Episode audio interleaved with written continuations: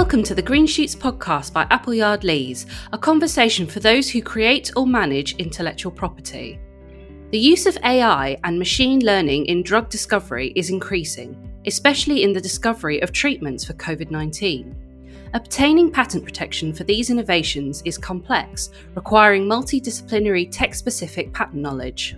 In this episode, patent attorneys and Appleyard Lees partners Barbara Fleck, Julia Gwilt, and Howard Read discuss the difficulties of obtaining a patent involving both biotech and software, and the importance of a multidisciplinary team of patent attorneys. Barbara, Howard, and Julia, welcome to the podcast. Thank you very much, Charlie, for the introduction. Well, I think it's fair to say that AI and drug discovery or, or AI and medical treatment in general has been a pretty hot topic for the last few years. You only need to pick up a conference agenda for one of the larger scientific conferences, and invariably there will be a session on AI and drug discovery.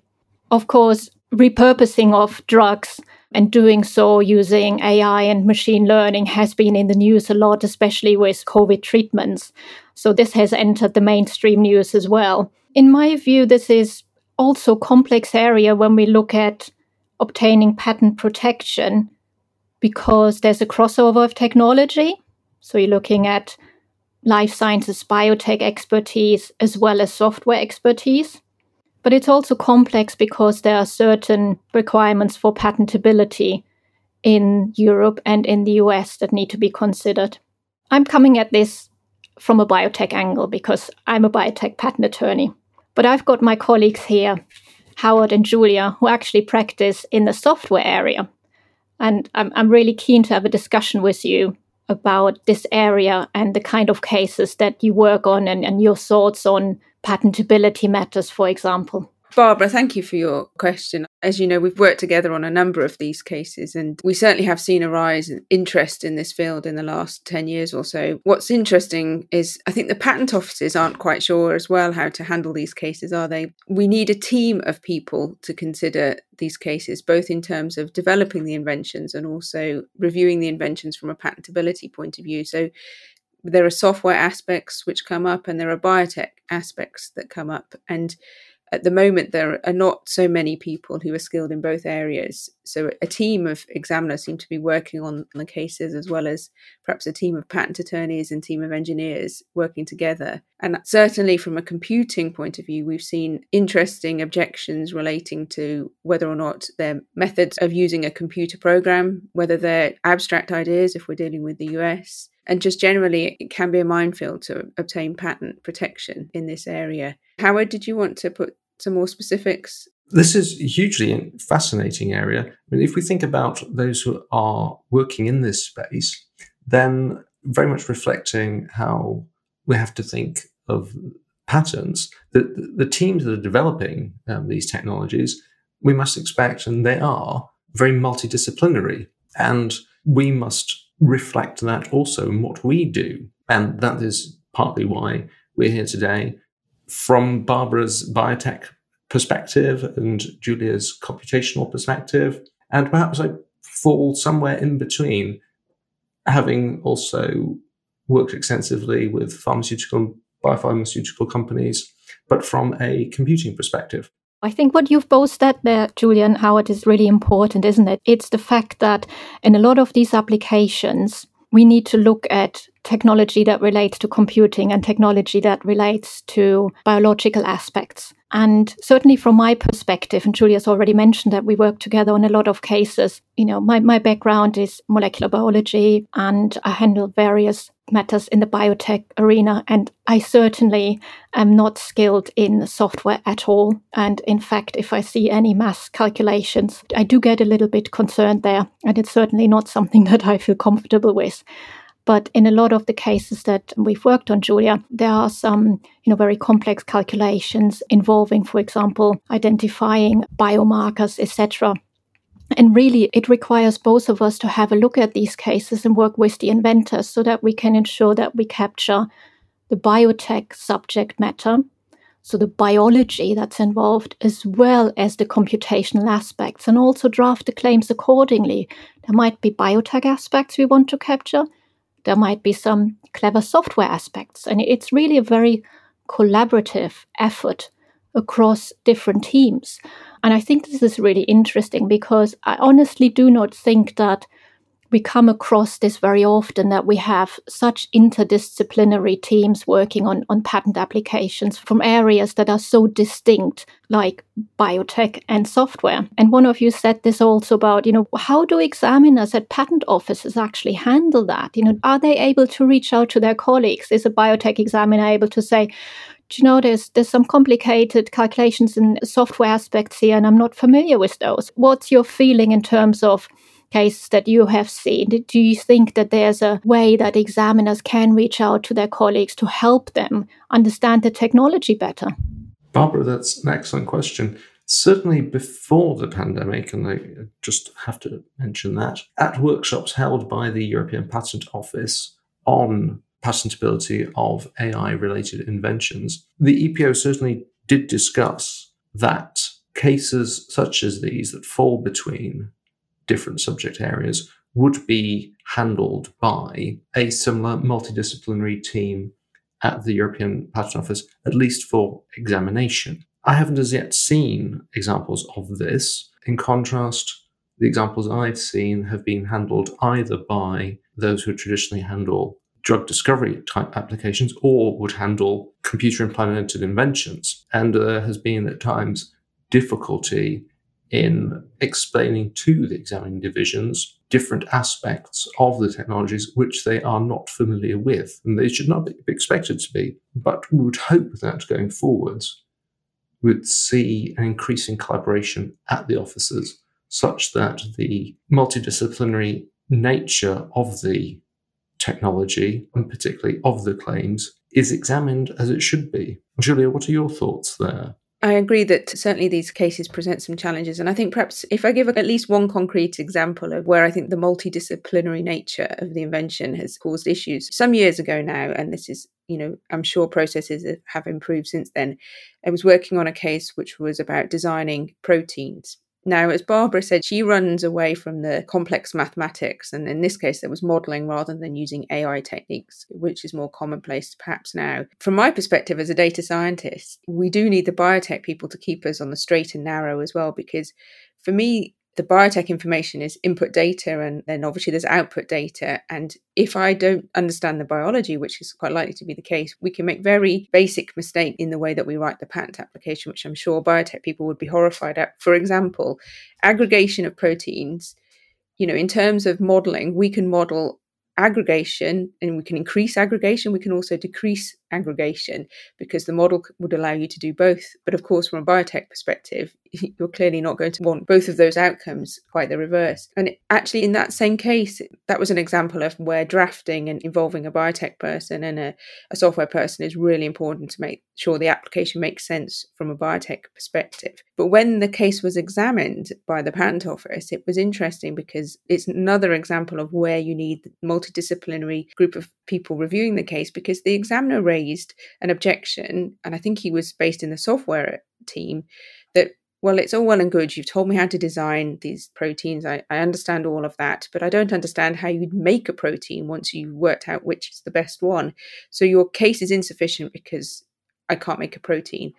Of course, myself as a computer scientist, that sounds like a horrific objection. That's one we won't be able to overcome because we haven't got any data in the application explaining that. My biotech colleague just immediately said, Oh, no, that's so straightforward. It's so well known. If you know what the output is from your computer program, you can just go away and make the protein. And she was able to provide background information that showed that this was really straightforward. And of course, which persuaded the computer scientist who was examining the case to allow the case. So hopefully that's a good illustration of how these things can go wrong when multidisciplinary people are not working on the case. Yeah, thanks for those points. As I mentioned at the beginning, one of the objections that we need to consider when we look at AI and drug discovery, and I, I, use this loosely to describe cases which might have more of a biotech angle and cases which might have more of a software angle, and those that have both.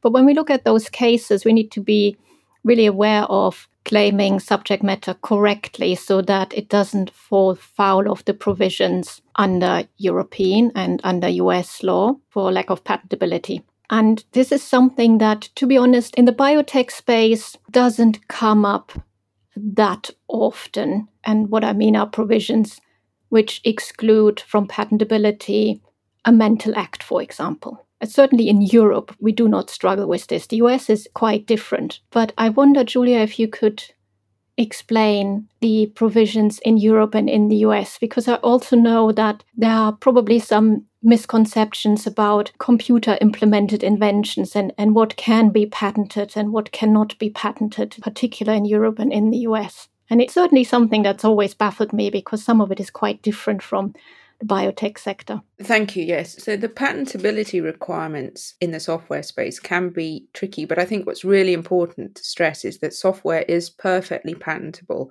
What you cannot patent is the code, if you like, the actual wording of the code, but you can certainly patent the underlying principles and the methodology that you're seeking to implement with the code. Where the patentability issues come to play is you have other objections from the patent offices that we're dancing around. So, for example, as you mentioned, mental acts, and also perhaps the application of the technology may also lead to other objections. But most computer programs are algorithms. There's a sequence of steps which are carried out, often in a logical order. They may repeat.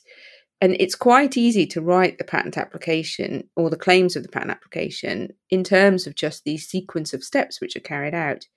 But if you just write them out without explicitly mentioning the fact that all of the steps are implemented on a computer, actually what you've inadvertently written is a mental act because these steps could theoretically be carried out by a human. They might be incredibly difficult, very complex, and very time consuming for an individual to work out each of these algorithmic steps, but it is potentially possible that they could do that. And hence, it could be done mentally by a person. But of course, it's quite simple to avoid that objection by just explaining that the steps are carried out on a computer or the overall method is a computer implemented method and this avoids the mental step objection quite straightforwardly the other alternative is we've seen in some of the cases we've worked on is to include a wet step as we call it so some kind of gathering of data or something carried out in perhaps a biological space rather than it completely in silico Howard, did you have anything to add around the mental act or other exclusions? It's certainly an interesting aspect because we have exclusions relate to, say, computer programs as such or mental acts. We also have exclusions related to patentability of, um, say, methods of diagnosis at the other extreme. So these AI implemented inventions in this space could contravene at both ends, potentially. And that's where your cross-disciplinary team very much brings in that knowledge. I think another point that um, just picking up on, I think Julia, earlier you mentioned the term aggregation in the context of proteins, for example. And this is always thinking about what terms are terms of the art, but have entirely different meanings in computing as opposed to in life sciences. That is something that must be considered in drafting a patent application. No, I agree. And in particular, as Barbara mentioned, she was scared of the mathematics, but actually, I'm sometimes quite scared by the biotech terms, which seem to be incredibly long and sometimes feel that they may have been made up for the specific purposes. But as you say, unless you're an expert in the field, you don't know which are the standard words and which are the made up words. No, that's a very valid point. Yeah, I agree. It's a really good point. And I think it goes back to your example, Julie, of the case that you described to us. And I really do feel for examiners who look at those cases and they come from one technical background and there's a lot of information on another technical area that they may not really know that much about and certainly not experts in. So in your example, the examiner struggled with how is that that protein actually made when you have the computer output, which I imagine was the sequence. And that just illustrates that it's quite difficult to cross that bridge for examiners in one division to understand the technology that isn't really their field and emphasizes again that collaboration also at the examiner level is, I think, really useful and, and of benefit to applicants because that should overcome any objections that are actually unfounded because the examiner lacks the knowledge in the specific technology area. So we don't have to spend time on dealing with these objections. And obviously, we want to make sure that we get things through grant quite quickly without lengthy examination and, and lots of responses that we need to do. One thing I also wanted to ask you about and your views on who files applications in, in this area. We work a lot for academic institutions, and there's a lot of really exciting technology coming out of these various universities. But I think, Howard, you've looked into this, haven't you? And, and I wonder if you can share your thoughts on that. Barbara, thank you. So, in as much as the different technical fields are, we have experts in those, we have similarly patent applications originating from really polar opposites. From the biotech side, for example, MedImmune is being successful, at least in Europe, but overall, the largest applicants in this space, and this is globally, are in fact those who are involved in computing hardware. So, in NVIDIA and IBM, for example, it'd be interesting to have a look to see what sort of technology they are seeking patent protection for. I will say that the hardware manufacturers are being less successful, at least proportionately, before the European Patent Office. Those who are traditionally involved in this life sciences are being more successful. Sorry to interrupt, Howard, but one of the, the growth areas is certainly in personalized medicine. And that seems to be of a great interest to the hardware manufacturers, as you mentioned, because they have the hardware that may enable you to collect all the information. You know, your smartwatches or your phone can collect an awful lot of data about you these days. If the right apps or programs are running on your phone, they can predict some personalized medicine or some personalized outcomes at least. And that does seem to be where there's a lot of activity from the more traditional electronics manufacturers. Certainly, that's the interest areas I've seen. And I do wonder whether the issue there with success is perhaps partly because it's a crowded field and there's there's a lot of people trying to file patent applications in a, in a relatively small space. But also, we touched on the exclusions and typically as you know with the software when we're trying to overcome the software as such objection we introduce features relating to the technical application of the software. But we can then quite easily trip up in these sorts of spaces by, as you say, moving into another exclusion. So you get round that it's not software as such, it's serving a purpose in the community. Oh, but it's serving as a method of diagnosis or as a method of treatment, which certainly in Europe is not patentable. In the States, there's, a slightly different. So it perhaps is that the traditional ways of overcoming the software ob- objections introduce additional problems because, of course, we have the additional exclusions, or it could just simply be there's just a crowded space and a lot of interest. Barbara, if, for example, a new chemical entity has been identified using AI, then what is in fact more valuable for the client usually? So, working on the basis that this is an entity like a pharmaceutical company that is interested in using this chemical entity as a pharmaceutical treatment to treat a disease, and this is how it will be marketed and sold and used. The value lies in the actual chemical that has been identified. So, a product claim to the new chemical entity will be an extremely useful tool in protecting that drug product. Depending on the case and the data, there are, of course, related claims that one could incorporate in a patent application relating to uses of the compound in treating a certain disease. There are some differences as to how you would word those types of claims in different jurisdictions. But really, a, a product claim, I think, is really what I would recommend one goes for. In terms of the AI aspect, I, I think that would first and foremost probably depend on what kind of AI modeling was used here and, and whether that in itself or the methodology in itself could form the basis of a claim or whether there are some aspects that actually in fact the client might want to keep confidential in terms of that actual methodology certainly that's a decision that we're seeing being made by some companies isn't it that they are ultimately deciding to protect the output via the patent system but keeping the methodology to themselves and keeping it as a trade secret and using protection in, in that way. It's not an option that's available to all. We work, as you say, with academic institutions who tend to publish papers in Nature or other eminent publications. And if you're publishing the details of your methodology as well as the output, you need to try and obtain protection for the methodology if you think you have a reasonable prospect of obtaining some patent protection there.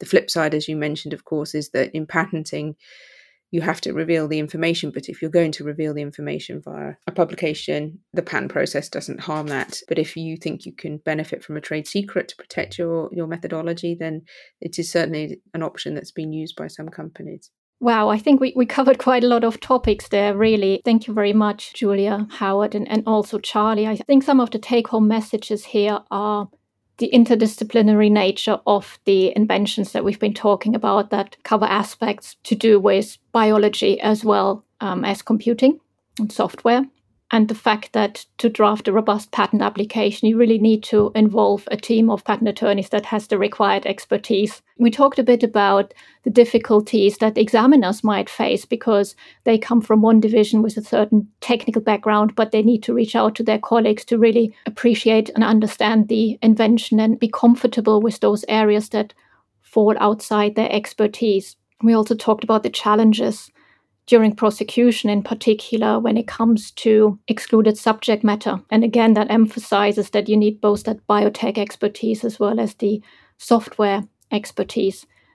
And lastly, I think a really important point that we raised when we spoke about access to data and, and training models is, is the collaboration between big pharma companies and the smaller companies. And it, it's something that is really important. And I think it's something that we are seeing a lot. And, and actually, I spoke to a good friend of mine who is with a, um, a biotech company in, in Cambridge. And he, he was saying that perhaps due to COVID, where, where so many collaborations have happened really quickly and perhaps there was less red tape than there would normally be. That might just set the scene for the future so so that we're hoping to see that really crucial collaboration between the smaller biotech companies and the large companies the big pharma companies to bring to market those really important medicines for patients which of course is really what we all want. It's been a really interesting discussion. Thanks to everyone who's been involved. That was great. Thanks. Thank you so much